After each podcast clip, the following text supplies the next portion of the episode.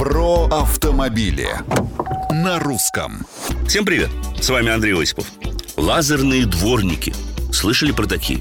Нет, это не про обычных дворников с лазерными метлами, а про стеклоочистители, которые буквально выжигают любую грязь и влагу в мгновение ока, делая лобовое стекло хрустально-прозрачным.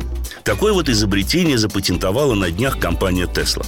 Звучит красиво, но, как говорил Станиславский, не верю. Не верю, что лазерные дворники будут справляться лучше обычных, традиционно трущих. Особенно в наших условиях. Грязь, слякоть, реагенты.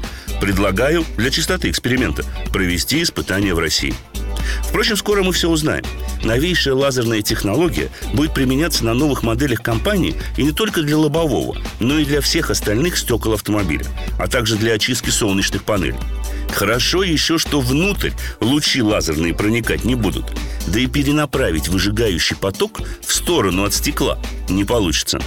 Хотя, подумал я грешным делом, и такая функция может быть востребована. Со стороны, конечно, и в определенных ситуациях. Но вы понимаете.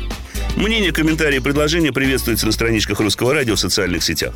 А с вами был Осипов. Про автомобили на русском.